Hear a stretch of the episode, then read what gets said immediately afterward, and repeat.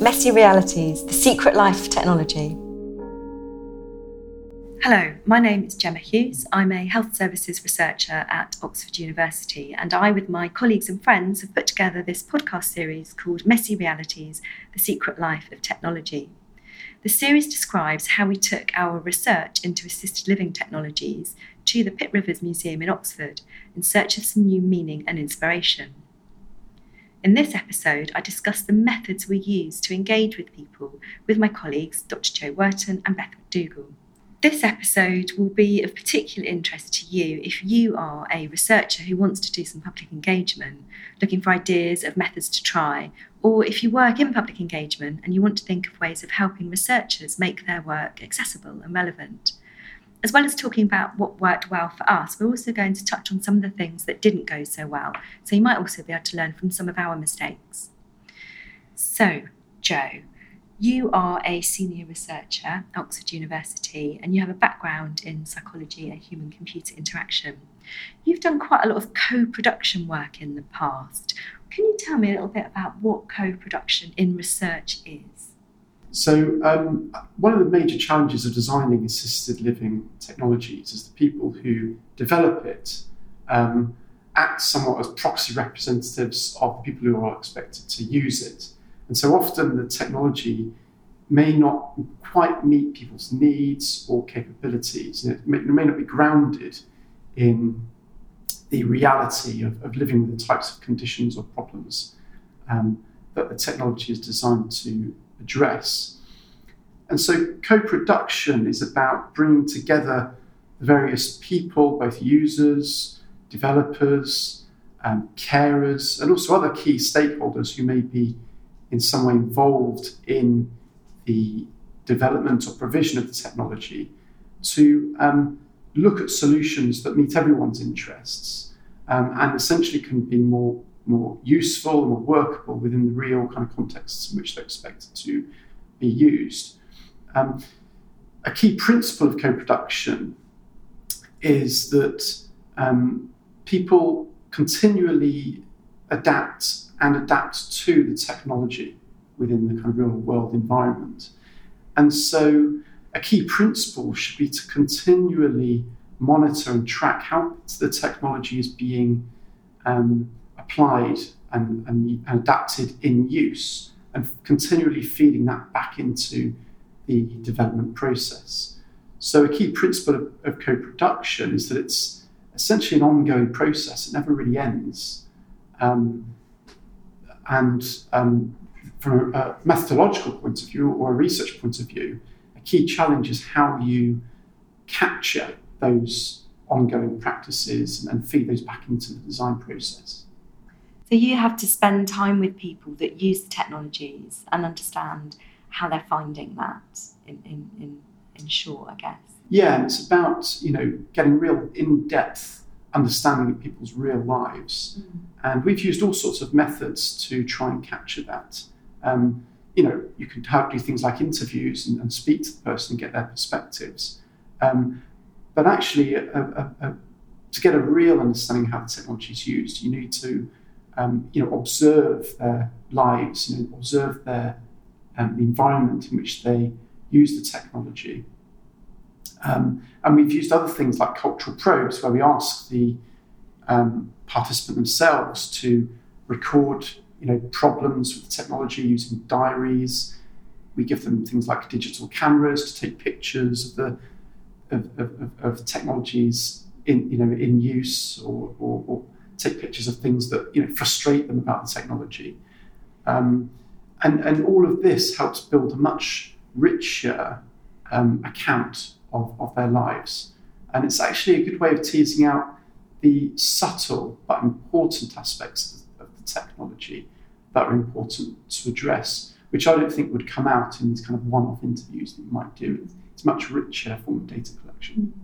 You use the phrase cultural probes then, and you, you, you explain that that might be, for example, a digital camera, um, but those are um, things that you use. You ask people to collect information about their environment and how they use technologies. Is that is that the right definition of cultural Um, probe? yes, there's the collecting of the information, but I suppose a key function of the cultural probe is to support the dialogue between the researcher and the participant.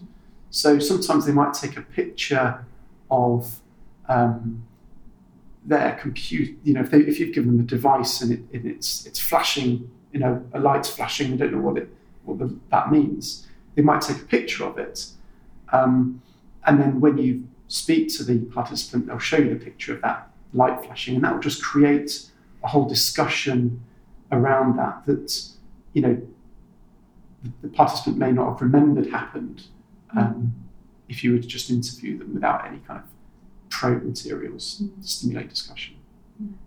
So we had a bit of a challenge when we came to work with you, Beth, at the museum, in that we wanted to explain our research in ways that were accessible to people that had maybe never done any research or didn't know anything about assisted living technologies.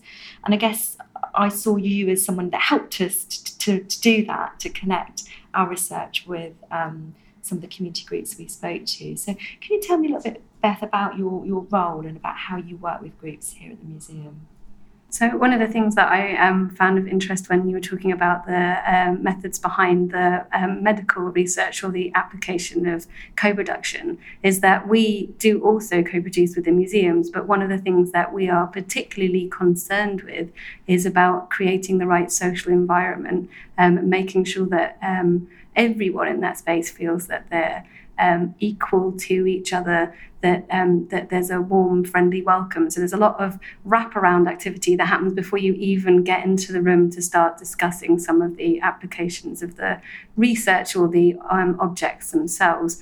Um, so with the work that I did, one of the um, key things was going out to people's environments, so outreach into um, groups. Um, so we went to Young Dementia UK, and we went to some of the local care homes, um, and we looked for people that were already engaging with um, the community outreach department, so that we could ensure that people already had an understanding of the museum as a social space and that they felt um, happy in the environment because some of what we were discussing, particularly going into medical histories um, and needs, particularly um, I feel with the young dementia and memory problems, are very close and personal to people. And it's not something that they would necessarily choose to share um, with uh, friends, never mind people that they hadn't um, met before. So um, much of that was uh, creating the right environment um, helping people to recognize my face, that they had a friendly face when they came into the museum,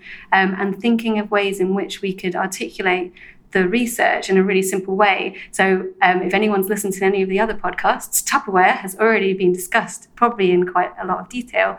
Um, but Tupperware was really important in um, unlocking our early conversations because it's something that's ubiquitous. Most of us have come into contact with it um, some part of our lives, and, and we recognize it straight away. Whereas, had we started with um, one of the medical technologies, for example, or straight in with um, one of the storyboards that we'll go on to talk about, then I think we wouldn't have got the same, uh, we wouldn't be able to facilitate and elicit the same sort of conversation because um, people wouldn't understand what, where their contribution would be. So you need to start in a simple way and then build up to um, overlay some of the research methodologies and some of the findings of the researcher. Um, so I think we, Gemma, um, would be able to say about this as well. Uh, we, uh, Gemma, Josie, and I spent a lot of time breaking down the constituent parts of the research so that we could create um, things that were closer to people's everyday experiences, and then building in, well, what does that actually mean? Let's unpick it further. Let's add in new technologies to that discussion. Let's add in uh, research um, as well. So, having friendly faces, having a relationship with people, I guess that's important for co production work as well, Joe, isn't it? Um, you can't expect people to come in and co produce something with you if they've never met you before, they haven't got a relationship with you. Equally, you can't necessarily expect people to come to the museum ready to perform. They need to be um, introduced to you and the ideas in advance so they feel comfortable and able to contribute. So, friendly faces, friendly objects as well. So, Tupperware might be an example of a friendly object that everyone can relate to. Um, it's part of um, daily life for people. It's not something that you have to be an expert on. You can talk about it immediately. And it's interesting with co production varying within museums to um, medical spaces because ultimately we don't need to have, gather research in quite the same way. So um, you are probably, um, and you can say more about this, um, you have all these frameworks and uh, research methodologies that you need to uh, adapt your conversation to fulfill the end require, research requirement. Whereas for us, co-production can be um, it's a bit like I guess a joyride or um, or some sort of roller coaster. Um, I'm making it sound like it's always really tense. It's not because of that at all, but um, you get uh, massive highs and lows within co-production because sometimes your methods won't work, mm. Um, and you'll find that um, the start, the trigger for the first conversation isn't the right thing. So before we talked about Tupperware, I was thinking oh dear, like, is this the silliest thing to talk about? Because actually, uh, what's what's Tupperware got to do with me? But as soon as one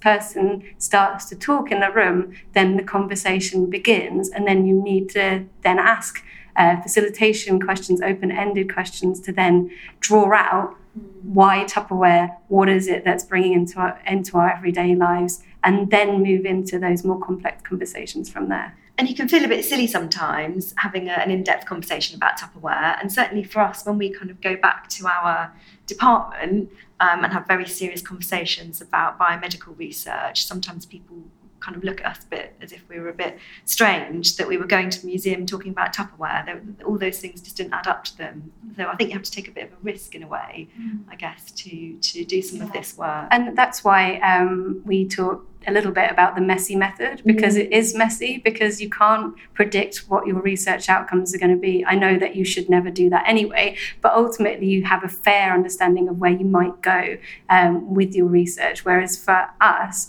um, the messy method could go in lots of different directions, and it's almost um, like a musical jam. Like you need to riff off each other because, uh, and you need to have enough understanding of, for you, your research, but for us, the objects and and what they can bring to the conversation and how you one week, week might talk about Tupperware, but the next week you might talk about um, a totally different uh, uh, cultural reference point or object and, and know enough around that object to be able to pull in um, things that help people and support and um, create a framework around the conversation. So it is that constantly active listening and also um, almost thinking one little step ahead uh, to think, oh, if you like that, you'll like that. So engagement is necessarily open ended, I guess, um, whereas research is, is has to be much more structured. But within that, when we did do the engagement, we did have some. You had some um, ways of making the process a little bit more structured and, and, supporting the process. And one of the things that I thought was so simple but so effective was the use of visual images. Um, and so we, we did have people who had memory loss, memory problems, and we met several times over um, a period of about six to eight weeks. And a very simple um, way of connecting those sessions was to bring photographs into each session of the previous sessions. Um, and those photographs were photographs that we'd taken. I think you'd, you'd, taken some of those, Beth, but also photographs that the participants had taken themselves. So we had iPads and things that we took into the museum.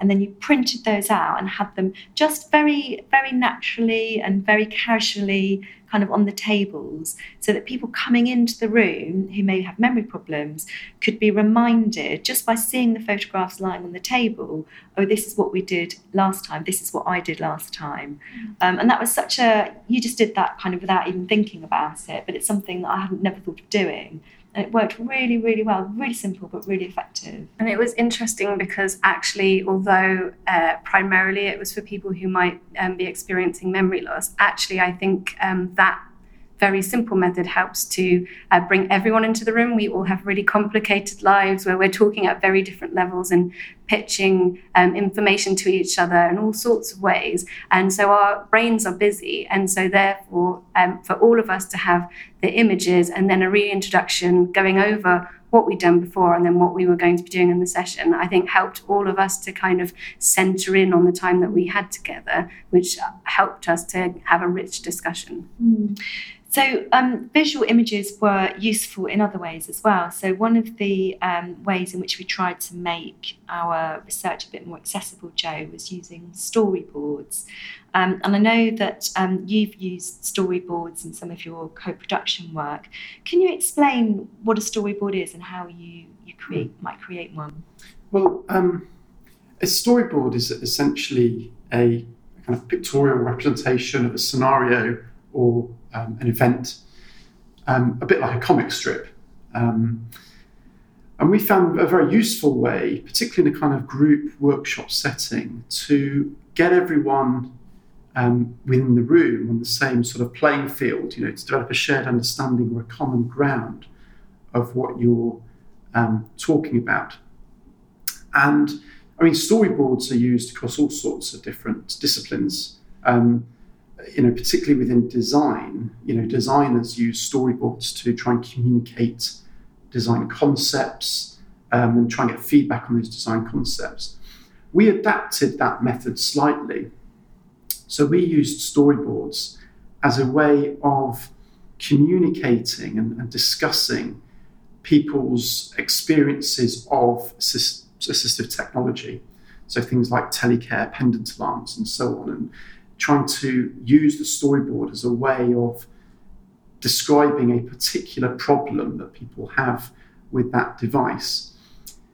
And I suppose a, a rule of thumb with the storyboard, you know, it needs it needs to be a coherent, it needs to have a coherent structure.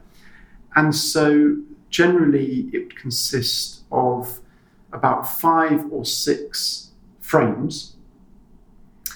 And the first frame would introduce the characters um, the second frame would explain the setting, you know, or you know, give some account of the technology that that, that, that particular character is, is using. Um, then the third frame would introduce the problem, so the types of problems people had. Um, and then the fourth and fifth frame would, would be around how that problem was resolved or how people responded to that problem. And then the final frame is really around the outcome of that problem. So it just gives a nice, coherent structure to that storyboard. Um, and we found it a very useful way of um, helping communicate the types of issues that we were finding in our ethnographic data. Um, but also the visual layout of a storyboard is very helpful because people in the room can go back and refer to particular elements of the story um, for discussion. So even on that level as well, it's, it's very useful for supporting this kind of dialogue across, across the group. Mm. I think we use them in the Messy Realities work to maintain a connection between the discussions in the room and the museum collections and our research. So we, we, we had big banners, our storyboards were on big pop up banners that were kind of bigger than a, person standing up, which were a good visual reminder to, I think, particularly to me, and trying to, and Beth and Josie trying to facilitate the discussion that our conversation would go in lots of interesting directions, but we needed to come back to the to the research things that we were interested in exploring. So they were quite a good visual and um, presence in the room. And the process of creating them was really interesting for me. I've never done anything like that before. So I followed your kind of template of breaking up the story into different frames. And um, I actually worked with an illustrator, commissioned an illustrator to draw some really lovely pictures. And we had some really interesting discussions about the nuances of how she portrayed the characters that we'd created. But you actually, in previous project, you actually drew your own pictures. Is that right? You did your own stories. Yeah, I did. Yeah, yeah. I mean, yeah it, it doesn't. If, if, if you can't draw, it's not necessarily a problem because the, the story you're getting across. So you could do stick men if you wanted to. Yeah, yeah. Um, I use a, a technique that um, designers actually use as well, where you you kind of trace. You get photos and then you trace, and it gives a nice kind of very mm. good quality um, image. So I, I, managed to draw them, but those those stories were. I mean, in some ways they're fictional. So we you know we created the characters and and the and the the events but they were very much rooted in actual people and actual events that we observed ourselves in our um, research data. Yeah, so they were sort of um, compilations, if yeah. you like. So we came up with three characters Alf, Rahim, and Jean. And none of those three people actually exist in real life, but they were made up of real people and real mm. events. And we kind of collated them into three kind of, if you like, ideal scenarios to illustrate our research themes. I mean, Beth, do you, I, I don't know what you thought of the storyboards. I don't, don't know how effective they were in the, in the group. What do you what was your response to those? I think that one of the participants, Jean, was like, It's absolutely me, actually. I think you'll find that that's my life that you have there, um, teasing us, uh, which was really great to kind of hear her being so engaged with them. But what um, I was going to say, just interrupt you to say that we accidentally chose a fictional name, Jean, which turned out to be the real name of a real person in the group, confusingly, but also quite entertainingly. Yes, yes, you had a lot of fun with the fact that you picked Jean as the name. Mm-hmm. Um, and um, what I was going to say about the storyboards is actually they were really good for some of the group were. Um, almost non-verbal. So although they were able to have conversation um, within the kind of group facilitation where it was much more as a, a whole team of us discussing rather than one-to-one interactions. Um, they wouldn't talk a lot but what the storyboards did was give them something to um, engage with and be part of um, without necessarily feeling that they straight away had to make a contribution. And it gave them sort of settling in time time to kind of reflect and think about um, the conversations that were happening in the room. So it was a really nice keying in point for people who weren't as comfortable and confident in sharing um, their feelings or understandings. So I thought that the storyboards worked really well there. And I do think there was something really important for Gemma, Josie, and I that we were able to refer back to those because, as Gemma said, the conversation can go in all sorts of different directions. And to be able to rein it back to something that's uh, so visually accessible um, that is accessible in all sorts of ways was really, really important to uh, how positive the conversations were. So, visual methods were really important. We've talked about using photographs to connect sessions that take place over a period of time um, to remind people of what happened in previous sessions. We've also got the storyboards as a way of providing an accessible summary um, of research data and research findings for people that maybe have no experience of research. Um, and then another method that we used was, a, was the handling of objects. And Beth, this is a, method you use all the time in, in, your, in your work. Um, can you tell us a little bit about what this involves? So, um, objects in the Pitt Rivers are incredibly important. We have over 50,000 objects on display. And one of the ways that um, we make sure, because frustratingly, museum objects are generally behind glass, uh, so it means you can't feel the weight, you can't feel the textures. Um, you're they're in isolation, they're outside of their context. So it's quite complicated for anyone to draw any kind of conclusions from an object. And so we have a handling collection of over a thousand objects um, from around the world um, that we use in our day to day to uh, allow people, enable people to um, touch, think, and wonder about these objects. Um, and one of the things uh, that I use a lot in my work, because there's 50,000 objects, I can't know them all.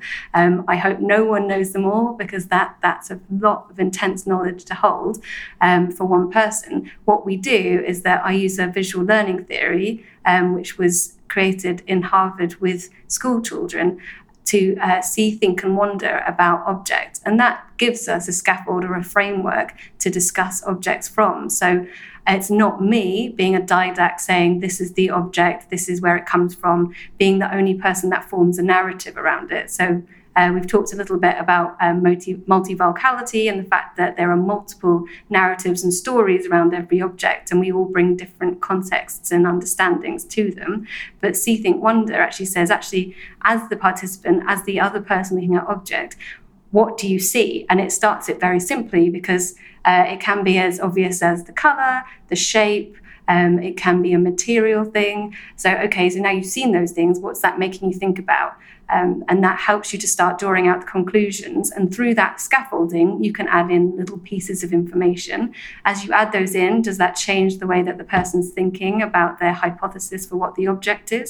Um, and so it's about that person drawing conclusions themselves rather than me telling them the actual answer. And then my favorite bit is the wonder question because there will be still things that you wonder about. I'm still wondering about all of these objects. I don't know everything to do with them. And so it's like, well, well, we're still wondering this. What are your questions? How else could you find out and understand this subject? What research would you go away and do? And that's empowering the person that you're talking to to go, oh, do you know what? Like I could find that out for myself. Like mm. this person isn't the only repository of knowledge. Like I can grow my knowledge on my own. And so um, it works for all sorts of age groups. And I think it's really lovely when you're working with people with um, uh, memory problems because actually it's the same three set ways of working each time and it doesn't feel forced. You're not saying, "Oh, do you remember that I said this to you?" You're actually saying, "Well, what what can you tell me about this?" Let's mm. start with the simplest thing and then add um, in information so that we can draw conclusions in a shared conversational way and it's not one to one. It can be a whole group of people. So um, I go into care homes and we can have 14 of us contributing ideas. And there'll be people there who have really strong understandings, and some of them have been anthropologists, being in Oxford. Um, and so they know a lot about these subjects. But then there's other people who can lift it and say, actually, it's really heavy, it's really light. What's the material? So everyone in the room can make a contribution and yeah. so it works really well. I've seen it. I was lucky enough to go to one of the outreach sessions, and I saw one of um, your colleagues use this approach with a, a, very mixed group of people. And what was great was that there were everyone could contribute, as you say. So people that had lots of language and lots of explanations could join in. But there were a couple of people in the group who didn't really have much language, but they were able to hold the object and position it. And through the way that they interacted with the object, they were still taking part in the group and could stimulate discussion. Mm-hmm. So it was a really accessible way of engaging people that is something that you know I would never have known how to do as a, as a researcher, but it was one of the benefits of working with you in the museum because you, you bring these skills and these, these kinds of um, expertise to yeah. the groups that we had. Um, one of the things that we did try and do that didn't work so well, um, I wanted to ask you about Beth, was that we thought that we did quite a lot of um, had quite a lot of discussions about amulets, and one of the things we thought people might like to do would be to do some craft and some making, and we actually you brought lots of craft materials in, but people weren't that interested. Can you say a little bit about something that maybe didn't work. Is that that as an yeah. example of something that didn't work quite as yeah. well? Yeah, it was interesting because some of the groups I've been to, I know that they do craft making mm. um, themselves, stimulated by other. Um, uh, things that's in their everyday lives. But we really struggled with this one because I thought, oh, we made we've talked about amulets, we've looked at things that are uh, protect you from lightning, we've looked at things that help you with your health needs, we've looked at all sorts of um, everyday objects that have become um, amulets for us. So, why don't we think about what are our health needs now? Can we create amulets that we could then embed in our everyday lives? Um, and actually, there was just a real um, backing away from that kind of creative expression. I think people were really happy to discuss, but when it came into craft making, there was a um, there was a clear um, one person was really interested and wanted to take materials away, but the rest of the group were um, reticent to to do the craft making. And I haven't got to the bottom of this yet, but um, the groups that I run across the museums with older people, when I talk about creativity, there's a lot of people when they think of it as uh, making that look at the floor and won't talk to me about it anymore and I think, oh, what is that? Mm. Like, why have you stopped talking to me? Because we're creative every time we have conversations. They are creative. We're adding to our knowledge. We're using our imaginations. But when it came to physical craft making, um, we didn't get anywhere with that. Um, and one of the things that I don't know if this is true, this is my own thoughts on it, is that when you see a lot, um, some making within care home settings or in day centres, it tends to go back to colouring in, mm. um, sticking, things that are actually um, people are physically able to do, but actually could be seen as uh, a regression. So I know from personal experience, um, because my granddad has um, dementia, that he was a fantastic artist. Mm. I saw him being in a, a craft making space mm. or in a, um, an art group, and he's sticking pom poms to a Christmas tree, and he's um, and he's doing things like that now. Like as carers, that was really really hard for us to see, um, and so I think that maybe um, the what we mean by creativity and the arts within um, particularly in older people's context isn't always expressed as well as it could be. And sometimes it's slightly um, let down by the fact there hasn't been an explanation around why actually sometimes colouring activities are the right thing for that person in that moment. Um, and so i think there's quite a lot of nervousness from what i've when i've talked to people about craft making because they're then thinking I'm going to ask them to do colouring in or sticking or gluing or you know cutting out yeah. things that aren't seen as appropriate to where they are in their lives in that moment. Um, but that supposition, and I'm still trying to work out what that is. Well, what did happen when we um, introduced some craft materials into the um, the group setting is that people started talking about not things that they had made necessarily, but things that they had had made for them. Mm. So rather than getting hands on and doing gluing and sticking, they continued the conversation instead. So I think two things happened there. One is that we went with the flow mm. and we didn't try and force an activity that people obviously weren't that keen on.